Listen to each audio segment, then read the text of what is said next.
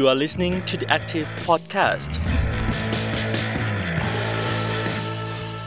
สวัสดีคุณผู้ฟังทาง Reactive Podcast ค่ะวันนี้อยู่กับนุ่นบุษรินยิ่งเกียรติกุลค่ะเราจะมาเล่าปัญหายอดฮิตที่ใกล้ตัวเชื่อว่าหลายคนน่าจะมีประสบการณ์มาก่อนด้วยก็คือประสบการณ์ติดหนี้ค่ะใครไม่เป็นก็โอ้โหโชคดีแล้วนะคะยิ่งหนี้เยอะเนี่ยก็ยิ่งเป็นภาระฉุดรั้งชีวิตให้เราเครียดให้เราไม่มีความสุขมากขึ้นเรื่อยๆนะคะแต่สาเหตุสำคัญของเรื่องนี้เนี่ยจุดเริ่มต้นก็คือเราไม่ได้มีการเรียนการสอนเรื่องนี้ในห้องเรียนเลยนะคะลองสังเกตดูดีๆค่ะ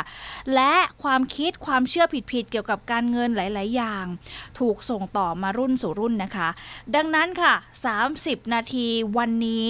จะค่อยๆชวนคุณผู้ฟังฟังและเปลี่ยนความคิดไปพร้อมๆกันกับห้าเทคนิคปลดหนี้สร้างความมั่นคงทางการเงินค่ะโดยข้อมูลส่วนใหญ่ในวันนี้น่าสนใจมากๆค่ะและเชื่อถือได้แน่นอนเพราะว่านุ่นเนี่ยสรุปมาจากผู้เชี่ยวชาญทางการเงินถึงสองท่านด้วยกันท่านแรกคือครูบีนุกูลลัคนานุกุลผู้ก่อตั้งบริษัทแกทบิทไทยแลนด์จำกัดและเป็นผู้เขียนหนังสือออกจากวังวนจนตลอดชาติด้วยนะคะเป็นหนังสือที่เกี่ยวกับ mindset ทางการเงินและการปลดหนี้นั่นเองอีกท่านหนึ่งคือครูพัฒน์พัชนันท์คงวณิชกิจเจริญเป็น founder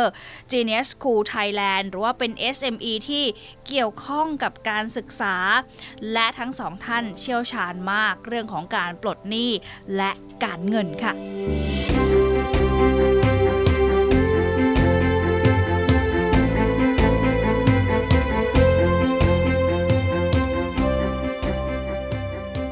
ก่อนอื่นนุ่นชวนคุณผู้ฟังเช็คลิสต์กันก่อนดีกว่านะคะว่าเรามีความเข้าใจทางด้านการเงินมากน้อยแค่ไหนก็เป็นการรวบรวมจากบทความทางด้านการเงินนี่แหละค่ะเขาบอกว่าความคิดที่ไม่ค่อยถูกนักอย่างแรกเลยคือต้องมีบ้านมีรถเป็นของตัวเองเร็วๆค่ะหลายคนบอกเอาซื้อไว้ก่อนก็ดีจะได้มีเวลาผ่อนนานๆใช่ไหมคะแต่ว่าการซื้อรถซื้อบ้านถ้าหากซื้อเพื่ออยู่อาศัยใช้งานแต่ไม่ก่อให้เกิดรายได้เขาจัดว่าเป็นภาระไม่ใช่การลงทุนนะคะยิ่งถ้าไปกู้มาซื้อ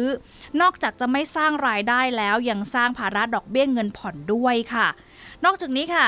บ้านเอ่ยรถเอ่ยมันยังมาพร้อมกับค่าใช้จ่ายที่งอกขึ้นมาดังนั้นน้องๆฟังอยู่ใครที่เพิ่งเริ่มทำงานถ้ายังไม่พร้อมจริงๆยังไม่จำเป็นต้องรีบมีบ้านมีรถนะคะอธิบายถึงตรงนี้หลายคนน่าจะมีคำถามแย้งในใจ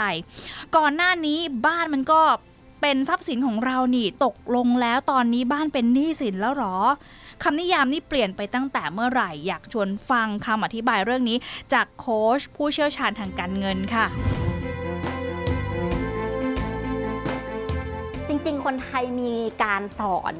การเงินมาแบบผิดๆหลายข้อค่ะอย่างเช่นข้อแรกคนไทยเป็นเยอะมากทุกคนรู้สึกว่าต้องมีบ้านต้องรีบมีบ้านให้เร็วที่สุดต้องมีรถเนาะต้องมีมือถือคือมันต้องมี accessory หลายๆอย่างที่รู้สึกว่ามันต้องรีบมีอ่ะแล้วการแบบเฮ้ยไปเช่าเขาว่ามันเท่ากับค่าผ่อนเลยทำไมเราไม่ไปกู้แล้วผ่อนล่ะเราจะได้มีบ้านเป็นของเราเองอันนี้คือเป็นข้อใหญ่มากๆนะคะเพราะว่าถ้าคนเข้าใจการเงินจะรู้ว่าเริ่มด้วยการเป็นหนี้มันเป็นความความคิดที่ผิดมากนี่เป็นความคิดข้อแรกที่ไม่ค่อยมีใครมาคำนวณให้ฟังมีแต่คนบอกว่าอ้าวก็ต้องมีบ้านใช่ไหมก็ก็ก็ไปกู้สิผ่อนเดือนละหมื่นฉันก็ไปหาที่กู้ได้เดือนละหมื่นเท่าไหร่อะไรเงี้ยเออแล้วโควิดมาทำไงคะถ้าเกิดเราตกงานทำไงอะถ้าเกิดเราโหสารพัดถ้าเกิดเลยอะใช่เราไม่ได้ประเมินความเสี่ยงเราไม่ได้ตอบรับความเสี่ยงแล้วเราก็ไม่ได้เตรียมพร้อมที่จะรับมือกับสิ่งที่อาจจะไม่เกิดอาจจะเกิดขึ้นอะเออแต่เราทำเป็นธรรมเนียมไปอะว่ามันต้องมีมีแล้วแปลว่าประสบความของมันต้องมี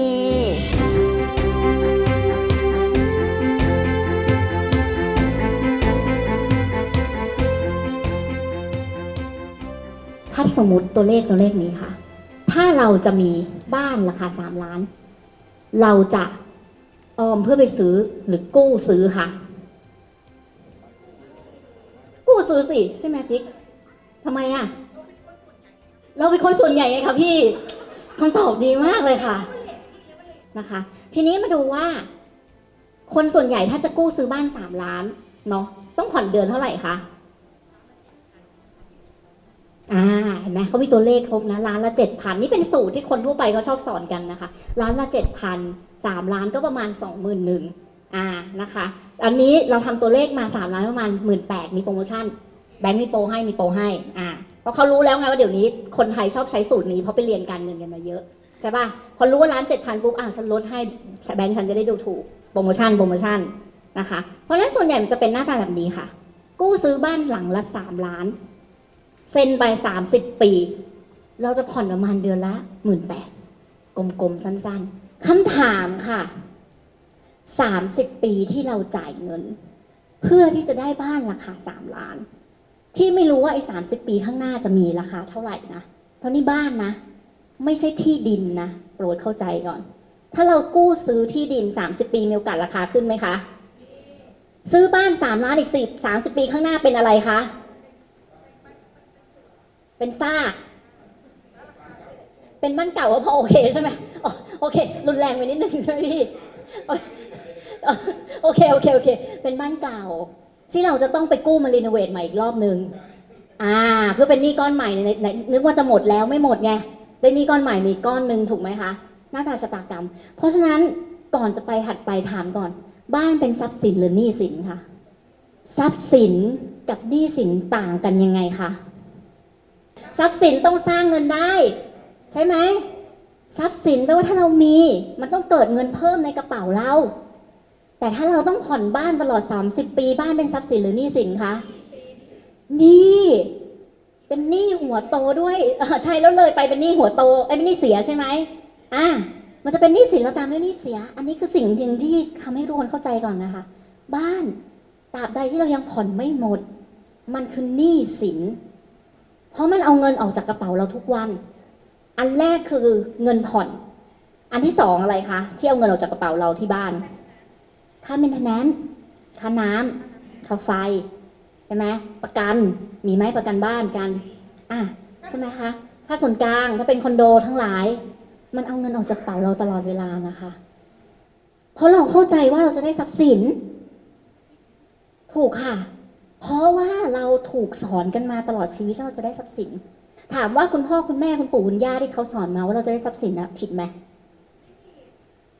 อะไรที่มันต่างไประหว่างรุ่นเขากับรุ่นเราที่ทำให้ความเชื่อนี้ผิดมูลค่าอ่าสมัยก่อนซื้อมีสิทธิ์มูลค่าเพิ่มสูงกว่าสมัยนี้เพราะสมัยนี้มันเฟ้อไปเยอะมากแล้วเขามีเงินดาว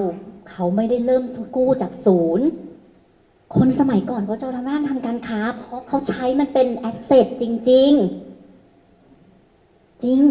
ใช่ไหมพ่อแม่เราทำการค้าทำธุรกิจเนาะมีอีกไหมคะมีอีกไหมมีอีกอันนึงอันนี้เป็นพฤติกรรมนี่คือนิสัยของคนสมัยก่อนนะคะประหยัดมัธยัสถ์อดทนมีวินัยทางการเงินคิดก่อนทำสมัยนี้มีไหมคะทั้งห้าข้อเมื่อกี้นี่ค่ะปัญหาปัญหาคือคนเราสมัยนี้ไม่มีพฤติกรรมเหมือนคนสมัยก่อนเพราะเราทั้งไม่ประหยัดไม่คิดก่อนซื้อนึกออกไหมคะไม่เอามันไปสร้างให้เป็นทรัพย์สินไม่สักไม่เลยจากที่คนสมัยก่อนมีมีหลายปัจจัยนะคะที่ทำให้เรารู้ถึงเหตุผลว่าทำไมเวลานี้บ้านจึงกลายเป็นหนี้เป็นภาระไปเสียแล้วนะคะอย่างที่สองค่ะคุณผู้ฟังเข้าใจแบบนี้ไหมว่าซื้อเงินผ่อนนะดีจะได้ไม่ต้องจ่ายเงินก้อนโตๆนะคะแต่จริงๆแล้วการใช้บัตรเครดิตที่เราสามารถผ่อนได้ ศูนย์เปอร์เซ็นต์ โดยไม่เสียดอกเบี้ยเนี่ยมันดีนะคะถ้าเรามั่นใจว่าเราจะจ่ายค่าผ่อนได้ครบได้ตรงเวลาทุกงวดเพราะการซื้อแบบนี้เนี่ยก็น่าจะเป็นทางเลือกที่ดีกว่าเงินสดแต่ถ้าเมื่อไหร่ที่เราไม่มั่นใจว่าเราจะมีวินัยในการจ่ายครบจ่ายตรงเวลาแบบนี้เนี่ยอาจจะไม่ค่อยเหมาะสักเท่าไหร่แล้วเพราะมันจะนำมาสู่ข้อที่สามค่ะคุณผู้ชมคือความเข้าใจผิดว่าค่าบัตรเครดิตจ่ายขั้นต่ำก็พอแล้วถ้าเกิดว่าจ่ายขั้นต่ำเมื่อไหร่ดอกเบี้ยจะถูกคิดเป็นรายวันทันทีนะคะจนกว่าที่เราจะจ่ายครบดังนั้นเนี่ยถ้าไม่อยากอยู่ในวงจรของดอกเบี้ยควรจะจ่ายบัตรเครดิตแบบเต็มจำนวนทุกครั้งค่ะและการผ่อน ศูนย์เปอร์เซ็นต์ เนี่ยก็ควรเอาเท่าที่จำเป็นเท่านั้นเพราะว่าถ้า ศูนย์เปอร์เซ็นต์ หลายๆรายการเข้าเนี่ยนะคะจนถึงจุดหนึ่งเนี่ยเราอาจจะรู้สึกว่าเราเริ่มผ่อนไม่ไหวแล้วนั่นเองค่ะพ พอเรามีวิธีการใช้ชีวิตที่อยากได้อยากมีอ่ามันก็ทำให้เราใช้จ่ายเกินตัวพอเราใช้จ่ายเกินตัวเท่านั้นแหละค่ะมันก็ไม่ไหวอ่ะมันไม่พออ่ะก็ก็เป็นอีกหนึ่งความเข้าใจทางการเงินที่ผิดจากการไม่ได้วางแผนเนาะนี่บัตรเครดิตนี่ต้องบอกว่าโหดร้ายมากเลยนะคนเรารู้สึกว่าโปรโมชั่นของบัตรเครดิตตอนนี้อยากว่าผ่อนได้ ศูนย์เปอร์เซ็นต์ สิบ เดือนนะผ่อนได้ไม่กี่บาทอยากมีอันนี้ก็เฮ้ยรูดผ่อนเอาอะไรอย่างเงี้ยแล้วความคิดที่แย่ที่สุดของการใช้บัตรเครดิตในความคิดเนี้ยคือการที่คิดว่าเราเอาอยู่แค่นี้เองเฮ้ยเดือนละพันไม่เท่าไหร่แต่พอดีเรารูดอย่างเดียวไม่จบไงคะเราอาจจะรูดไปที่หนึ่งอันนี้พันหนึ่งรูดอันที่สองนี้สักสามสี่พันต่อเดือนมือถือเอ้ยอันใหม่สักเดือนละห้าพันรวมๆกันก็สิ้นเดือนก็คือจ่ายเงินผ่อนหมดจบถัดมาคือเรื่องประกันกันบ้างมีใครที่ทำประกันกันบ้างคะและใครที่เชื่อว่าทำประกันไปทำไมทำไปก็ไม่ได้ใช้นะคะแต่ว่าบทความทางการเงินเขาบอกแบบนี้ค่ะว่าการซื้อประกันเนี่ยเป็นการเตรียมความพร้อมสำหรับอนาคตโค้ชทางการเงินก็แนะเลยว่าควรจะมีประกันให้ครบด้วยทั้งประกันบ้านประกันรถประกันชีวิตและมีเงินออมยามฉุกเฉินด้วยนะคะคือต้องมีให้ครบทั้งหมดนี้ก่อนละก่อนที่จะคิดวางแผนลงทุนเพื่อสร้างความมั่นคงทางการเงินกันต่อไปส่วนข้อที่ห้าความเข้าใจผิดอีกอย่างนึงคือ เอส เอส เอฟ อาร์ เอ็ม เอฟ ก็มีความเชื่อว่าซื้อไปแล้วเงินกอดจมนะคะไม่เห็นจะได้ผลตอบแทนกลับมาเลยแต่ว่าจริงๆแล้วค่ะถ้าหากว่าเราซื้อ เอส เอส เอฟ ปีนี้ก็ต้องนับไปอีกสิบปีถึงจะขายได้นะคะส่วน อาร์ เอ็ม เอฟ เนี่ยก็ต้องออมไปนะจนกว่าจะเกษียณด้วยนะคะถ้าคิดดีๆแล้วเนี่ยอืมไม่กังวลกับเรื่องของเงินที่มันแบบติดลบแดงนานหรืออะไรแบบนี้แต่ว่าเรามีวินัยในการสะสมเงินก้อนนี้ไปเรื่อยๆนอกจากจะช่วยประหยัดภาษีแล้ว เอส เอส เอฟ อาร์ เอ็ม เอฟ ก็ยังนับเป็นเครื่องมือที่ช่วยดูแลเราในยามที่อายุมากขึ้นด้วยนั่นเองนะคะสุดท้ายค่ะอีกสักข้อหนึ่งมีความคิดแบบนี้กันไหมคะว่าชีวิตเนี่ยอยู่อีกไม่กี่ปีเกิดมาทั้งทีต้องใช้ให้สุดนะคะถ้าใช้สุดจนไม่แบ่งเงินเก็บไว้ในยามฉุกเฉินเลยอันเนี้ยไม่ดีแน่ๆนะคะจึงควรแยกเงินเอาไว้เป็นกองๆค่ะโค้ชทางการเงินเนี่ยนะคะบอกเลยว่าควรจะแยกเงินไว้อย่างน้อยๆเนี่ยหกกระปุกด้วยกันนะคะจะทำให้เรามีสุขภาพทางการเงินที่ดีมากขึ้นเรื่อยๆนั่นเองหกกระปุกนี้มีอะไรบ้างนุ่นรวบรวมไว้ฟังกันนะคะกระปุกแรกเนี่ยก็คือ เอฟ เอฟ เอ หรือ Financial Freedom ค่ะเป็นเงินก้อนที่เก็บไว้เพื่อป้องกันความเสี่ยงทำให้เราทำสิ่งที่ต้องการได้โดยไม่กังวลส่วนนี้จะเก็บกักเอาไว้เนี่ยนะคะกักเอาไว้ค่ะ สิบเปอร์เซ็นต์ ถัดมากระปุกที่สองคือ แอล ที เอส เอส หรือ Long Term Saving for Spending คือเก็บไว้สำหรับใช้จ่ายประจำทั่วไปโดยจะเริ่มเก็บที่ สิบเปอร์เซ็นต์ เหมือนกันและกำหนดเอาไว้เลยนะคะว่าสิ่งที่ต้องใช้จ่ายเนี่ยก็คือ สิบเปอร์เซ็นต์ นี้อย่าไปใช้เกินค่ะถัดมากระปุกที่สามคือ อี ดี ยู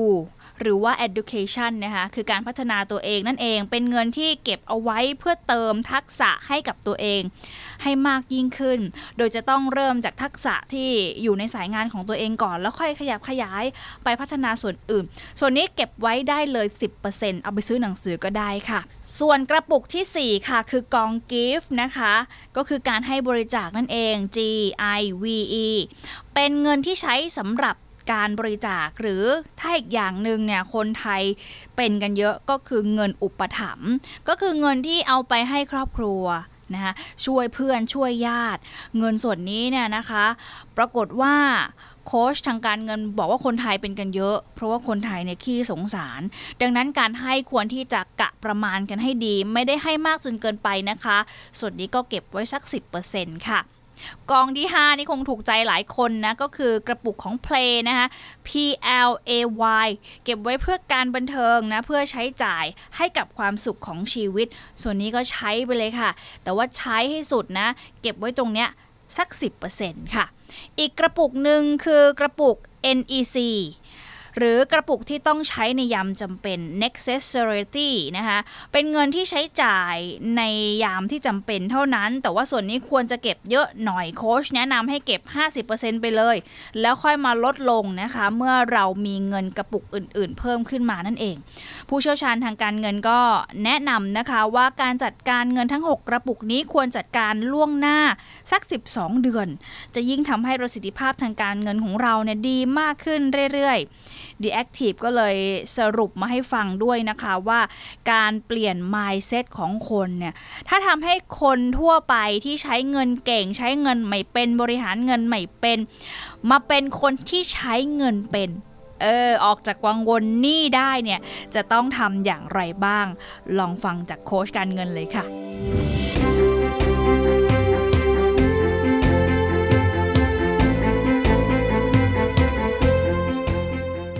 ช่วงนี้ค่ะคนคนเป็นเป็นหนี้กันเยอะแล้วก็สาเหตุสำคัญเนี่ยก็มาจากใช้เงินสิ้นเปลืองถ้าเราตั้งต้นเรื่องกันว่าเราอยากจะเปลี่ยนคนนิสัยใช้เงินเก่งให้เป็นใช้เงินเป็นเนี่ยค่ะหลักๆมันต้องทำยังไงบ้างคะใช้เงินได้กับใช้เงินเป็นใช่ไหมไม่ใช่แค่มีเงินแล้วแบบเอาไปใช้ใช่ไหมครับต้องต่างกันอย่างนี้ก่อนครับสิ่งที่จะบอกก็คือว่าคนเราถูกฝึกให้รู้จักการหาเงินและรู้สึกรู้จักการจัดจับจ่ายใช้สอยแต่ว่าเรื่องของการบริหารการเงินเนี่ยมันคือการบริหารทรัพยากรที่เรามีอยู่อย่างจำกัดแต่เราหาเพิ่มได้เนาะทีนี้คนที่ใช้เงินทุกคนตอนนี้เราใช้เพื่อตอบสนองความต้องการบางอย่างของตัวเองอยู่แล้วเพียงแต่ว่าความต้องการนั้นน่ะมันจะมีความต้องการแบบต้องใช้เดี๋ยวนี้หรือเดี๋ยวค่อยใช้ก็ได้หรือโดนกระตุ้นโดยกลไกของการตลาดพวกนี้ก็จะตามเข้ามาที่ทำให้คนใช้เงินเป็นกับคนใช้เงินทั่วไปแตกต่างกันอ่าซึ่งสิ่งที่มักจะเกิดขึ้นคนที่ใช้เงินทุกๆคนนะครับสามารถจับจ่ายใช้สอยได้อยู่แล้วนะส่วนหนึ่งอาจจะมาจากความรู้สึกภายในที่เงินคือทำให้รู้สึกมี power ฉันมีสิทธิ์เลือกในเมื่ออย่างอื่นฉันอาจจะไม่ได้มีสิทธิ์มากมายแต่อันนี้ฉันมีสิทธิ์ละมันเลยยิ่งทำให้อยากจะจ่ายอันที่สองครับก็คือการใช้โดยที่ไม่ได้ประเมินตัวเองว่าฉันไหวแค่ไหนเราพร้อมที่จะดูแลรับผิดชอบรายได้รายจ่ายตรงนี้แค่ไหนดังนั้นเวลาที่มีเงินก็เลยมักจะเออร์เรอร์ได้ซึ่งเรื่องนี้ครับมันเป็นได้ทั้งเงินเยอะเงินน้อยไม่เกี่ยวเลยเพราะคนที่ได้เงินเยอะๆก็อาจจะพลาดหรือเผลอไปค่ะทีนี้หลายคนอาจจะบอกว่าตอนนี้เอาแค่เป็นหนี้ก็หมดแรงแล้วอะไรอย่างเงี้ยเนี่ยแล้วมี mindset ยังไงที่จะทำให้คนรู้สึกว่าใช้หนี้ไปด้วยแล้วมีความสุขแฮปปี้กับชีวิตแล้วมีเงินเหลือเก็บได้บ้างอะไรอย่างเงี้ยค่ะมันต้องทำยังไงคะต้องคิดยังไงคะจุดเริ่มต้นมันน่าจะเริ่มจากว่าการเป็นหนี้เนี่ยมันมันมันเป็นเหมือนเอ่อมันมีที่มาหนี้หนี้สินเป็นผลลัพธ์ของการกระทำบางอย่างนะครับหนี้ไม่ใช่เหตุผลหนี้เป็นผลที่เกิดจากเหตุเราต้องไปยืมก่อนเราต้องกู้ก่อนเราต้องมีเหตุที่ทำให้มันเกิดตรงนี้นะครับณวันที่เกิดเหตุถ้าย้อนเวลาได้หรือถ้ายังไม่เกิดอันนั้นอยากให้ทำที่สุดณวันเกิดเหตุเนาะนะครับแต่ตอนนี้ถ้าเกิดมาคุยกันณวันเกิดผลแล้วจะมาแก้ไขผลกันเนี่ยเมื่อเป็นหนี้แล้วทำไงดีนะครับข้อที่หนึ่งเลยแน่นอนที่สุดครับคุณใช้ชีวิตเหมือนเดิมไม่ได้เพราะหนี้มันเกิดขึ้นจากเหตุเดิมนั่นคือคุณใช้ชีวิตแบบนั้นมันถึงเกิดผลลัพธ์นี้นั้นกติกาข้อแรกของการที่อยากจะออกจากวังวนนี้ก็คือคุณต้องไม่เหมือนเดิมเพราะถ้าทำอะไรเหมือนเดิมผลลัพธ์มันย่อมเหมือนเดิมนะครับอยากจะมีความสุขกับมันได้ไหมได้อันที่อันที่หนึ่งกลับมาทบทวนตัวเองว่าในอดีตเราผิดพลาดหรือเราไปหลุดเรื่องไหนที่ทำให้เรามาได้ผลลัพธ์นี้ไม่ว่าจะเป็นเรื่องการใช้เงินเรื่องรายได้ที่ไม่พอนะครับอุบัติเหตุหรือความเสี่ยงต่างๆที่เกิดขึ้นอันนี้ก็คือมานั่งทบทวนตัวเองเพื่อจะได้รู้ว่าเกิดอะไรขึ้นในอดีตเราจะได้เปลี่ยนตัวเองในปัจจุบันไม่ไปเป็นเหมือนเดิมข้อที่สองเริ่มวางแผนอนาคตว่าหนี้สินเนี่ยมันมีมันมีที่มาและมันมีที่ไปได้เมื่อเป็นหนี้มีโอกาสหมดได้ถ้าเข้าใจมันนะครับคนเป็นหนี้ที่เครียดส่วนมากก็เครียดก็คือหนึ่งไม่รู้จะเอาที่ไหนมาจ่ายสองกลัวโดนยึดหรือกลัวโดนฟ้องสามที่ดังๆช่วงนี้ก็จะเป็นกลัวโดนแบล็คลิสต์กลัวหมดสิทธิ์ทั้งหมดเนี่ยเป็นความกลัวที่ต้องหาความจริงมาสอดคล้องกลัวไม่รู้จะมีกลัวไม่มีจะจ่ายกลัวไม่มีจะคืนก็ไปดูว่าแล้วทำอย่างไรล่ะถึงจะมีจ่ายมีคืนถ้าเป็นหนี้ธนาคารนะครับมีได้ตั้งแต่การไปคุยเจรจาขอปรับลดจำนวนยอดที่ต้องผ่อนในแต่ละเดือนขอ ประนีประนอมขอลดดอกมีหมดเลยทุกธนาคารพร้อมจะช่วยเหลือส่วนหนี้นอกระบบสิ่งที่เกิดขึ้นก็คือต้องเชื่อก่อนว่าคนที่ให้ยืมเงินก็ไม่เคยอยากได้ชีวิตคุณแต่อยากได้เงินคืนหน้าที่ของเราคือตอนยืมสัญญาอะไรเขาไว้ก็ต้องหาทางไปคืนเขาให้ได้นะครับทีนี้ถ้ามันไม่พอคืนหาเงินยังไงก็ไม่พอแปลว่าคุณก็ต้องเปลี่ยนทำอะไรให้มากกว่าเดิมเพื่อให้ได้เงินมากขึ้นอันนี้คือสิ่งที่คุณต้องเปลี่ยนแปลงและเปลี่ยนสองทางทางที่หนึ่งหาเงินเพิ่มส่วนที่สองลดรายจ่ายที่ไม่จำเป็นออกจากชีวิตเทคนิคที่ย้ำเป็นประจำก็คือชวนให้ทำการจดบันทึกจดเพื่อให้รู้ว่าตัวเองทำอะไรอยู่ในอดีตและปัจจุบันและเพื่อจะได้วางแผนอนาคตนะครับเช่นการดื่มกาแฟแก้วละหนึ่งร้อยบาทมันอาจจะเป็นสิ่งที่ทำได้อยู่ช่วงหนึ่งแต่ถ้าลองคิดดีๆหนึ่งร้อยบาทต่อวันสามสิบวัน สามพันบาทอู้เราอาจจะลดลงสักครึ่งนึงไหมเหลือดื่มวันเว้นวันได้เงินกลับมา หนึ่งพันห้าร้อย เอาไปทำอะไรดีอย่างนี้เป็นต้นนะครับก็จะเป็นโจทย์เรื่องนี้ว่าเพื่อให้เราใช้ชีวิตได้ง่ายขึ้นเพราะความกังวลจริงๆหลายครั้งเราจะไม่ประเด็นของการที่เราเป็นหนี้เป็นสินก็ติดหรูใช้ชีวิต อ, อาจจะต้องลดความหรูหราสบายลงนิดนึงลดความสะดวกสบายเคยนั่งแท็กซี่อาจจะต้องเปลี่ยนกลับมานั่งรถไฟฟ้านั่งรถเมล์อันนี้ก็คือการปรับเรียกว่าอะไรนะชีวิตประจำวันของตัวเองไลฟ์สไตล์ของตัวเองลง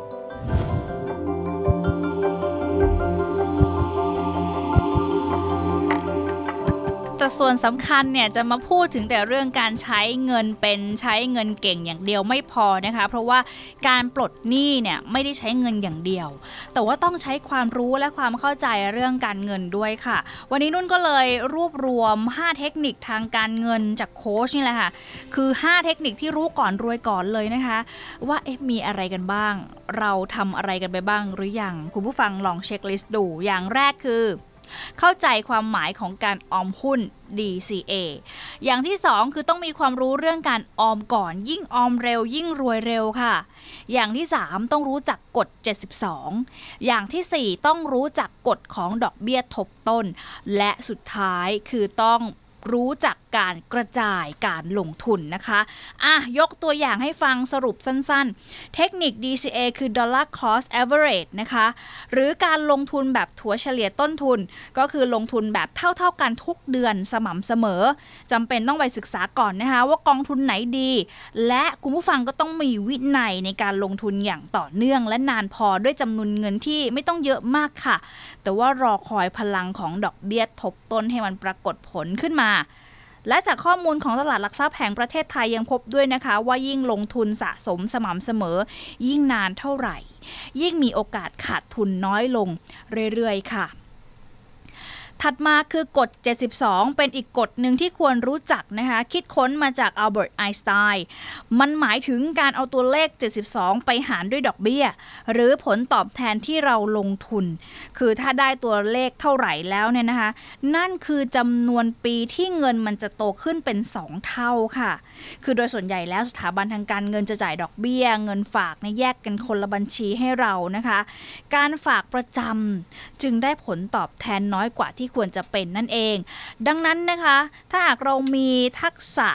ในการเรียนรู้เรื่องของการลงทุนมาเพิ่มด้วยก็อาจจะทำให้ผลตอบแทนของเราเนี่ยมากขึ้นเรื่อยๆโค้ชก็เลยแนะนำว่าคุณลองเปลี่ยนมาตั้งใจศึกษาเรื่องของการลงทุนนะจะทำให้ผลตอบแทนเนี่ยแตกต่างไปจากเดิม สามถึงสี่เท่าตัวเลยละค่ะสุดท้ายก็คือการกระจายการลงทุนนะคะเวลานี้สิ่งที่หลายๆคนอยากจะได้เนี่ยก็คือ passive income คือให้เงินมันทำงานงอกเงยนะคะการที่จะได้ passive income ขึ้นมาก็มีหลากหลายช่องทางนะทั้งหุ้นกองทุนการลงทุนอสังหาริมทรัพย์และการลงทุนกับธุรกิจเอ๊ะเราจะมีวิธีการคิดในการลงทุนที่เหมาะสมอย่างไรนะเพื่อที่จะทำให้เราแก้หนี้ได้ด้วยและมีความมั่นคงทางการเงินมีอิสรภาพทางการเงินได้ด้วยฟังคำแนะนำนี้ได้เลยจากโค้ชพัดค่ะ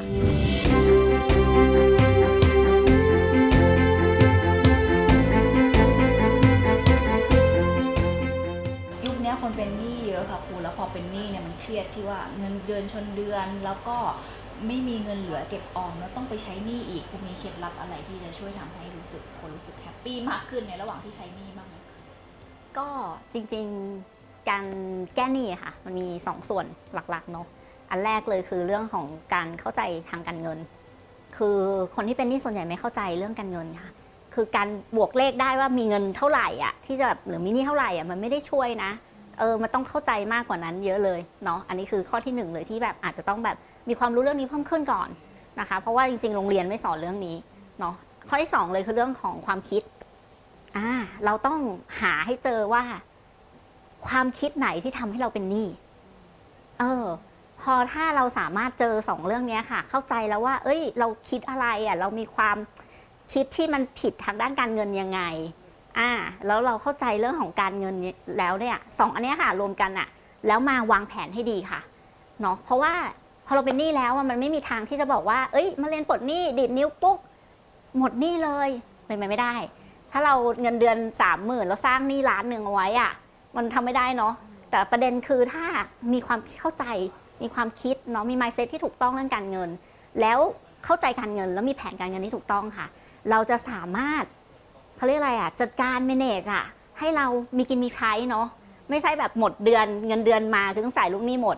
แต่เนี้ยมันควรจะต้องเป็นแบบเอ้ยเงินเดือนออกโอเคฉันแบ่งเงินไว้เรียบร้อยแล้วจ่ายหนี้เท่านี้นะเอ้ยฉันมีค่าที่พักค่ากินค่าอยู่แล้วมีเงินออมด้วยถ้าเราเข้าใจแบบนี้ค่ะแล้วจัดการได้อ่ะมีหนี้ไม่ได้เป็นทุกข์แล้วจริงๆหนี้เป็น leverage ที่ดีด้วยเนาะหนี้มันทำให้เราแบบเติบโตได้ในหลายๆทิศทางถ้าเราทำใจเข้าใจการเงินที่ถูกต้อง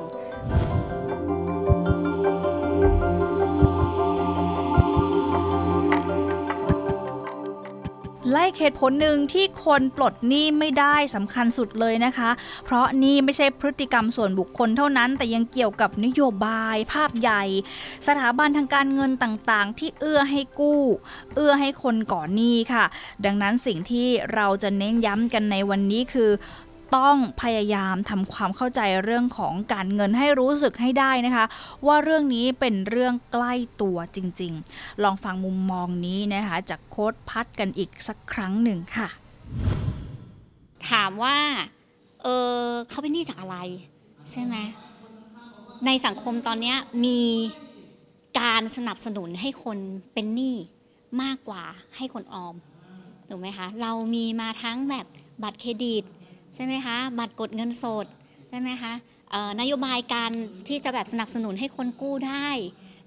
มีไมโครไฟแนนซ์นอกจากไฟแนนซ์ระดับใหญ่แล้วนะทุกวันนี้ลงมาไมโครไฟแนนซ์ในมือถือเนี่ยกดคลิกคลิกเป็นเป็นหนี้ได้ทันทีแหละแต่ถ้าเราจะมาสนับสนุนเรื่องการออมกลายเป็นเรื่องยากแต่เฮ้ยการเป็นหนี้มันแย่กว่าหลายสิบเท่านะแต่คนเรากลายเป็นรู้สึกว่า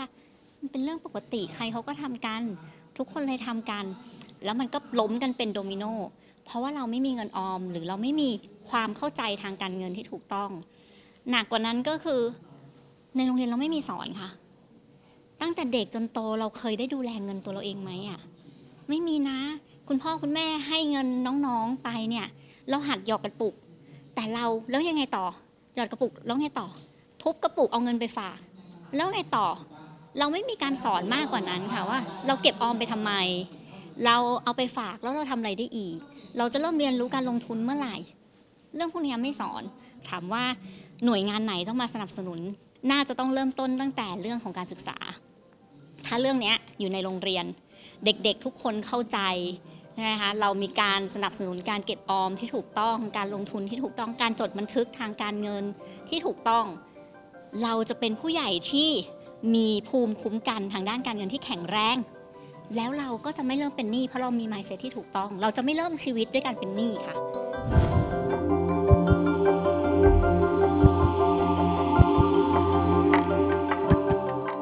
จบคอร์สแคสต์วันนี้ใครไม่รู้จะเริ่มต้นยังไงดิฉันไปฟังทริคมาจากโค้ชทางการเงินแล้วขอบอกต่อหน่อยแล้วกันนะคะแนะนำให้มาสร้างความละเอียดในการใช้จ่ายของตัวเองก่อนเลยค่ะเริ่มง่ายๆด้วยการทำรายรับรายจ่ายในแต่ละเดือนนี่แหละว่าเราใช้จ่ายไปกับอะไรบ้างนะคะเพราะว่าภาษาคนจนอย่างหนึ่งที่โค้ชการเงินบอกคือคนจนเนี่ยมักจะพูดว่าไม่รู้เงินหายไปไหนหมดค่ะถ้าเมื่อไหร่ที่คุณไม่รู้ว่าเงินหายไปไหนคุณจะตามกลับมายากมากๆ นั่นหมายความว่าเงินจะเข้ากระเป๋าเรายากขึ้นเรื่อยๆนะคะเหมือนกันค่ะถ้าเป็นหนี้ก็ต้องรู้ตัวเลขที่ชัดๆของหนี้ว่ามีอยู่เท่าไหร่เราสร้างหนี้มาได้อย่างไรนะคะก็ต้องไปเรียนรู้ว่าพฤติกรรมอะไรที่ทำในอดีตและก่อนหนี้ก็ต้องหยุดทำปัจจุบันมีสถานการณ์ทางการเงินเป็นอย่างไรจะใช้หนี้ได้มากน้อยแค่ไหนและไม่ก่อหนี้เพิ่มได้อย่างไรสุดท้ายถึงจะไปสู่การสร้างอนาคตและความมั่นคงทางการเงินได้นะคะหวังว่าพอดแคสต์วันนี้คงจะเป็นประโยชน์กับคุณผู้ฟังไม่มากก็น้อยและฝากติดตามกันใน อี พี หน้าทุกวันอาทิตย์ทาง Reactive Podcast วันนี้นุ่นลาไปก่อนนะคะสวัสดีค่ะ You are listening to the Reactive Podcast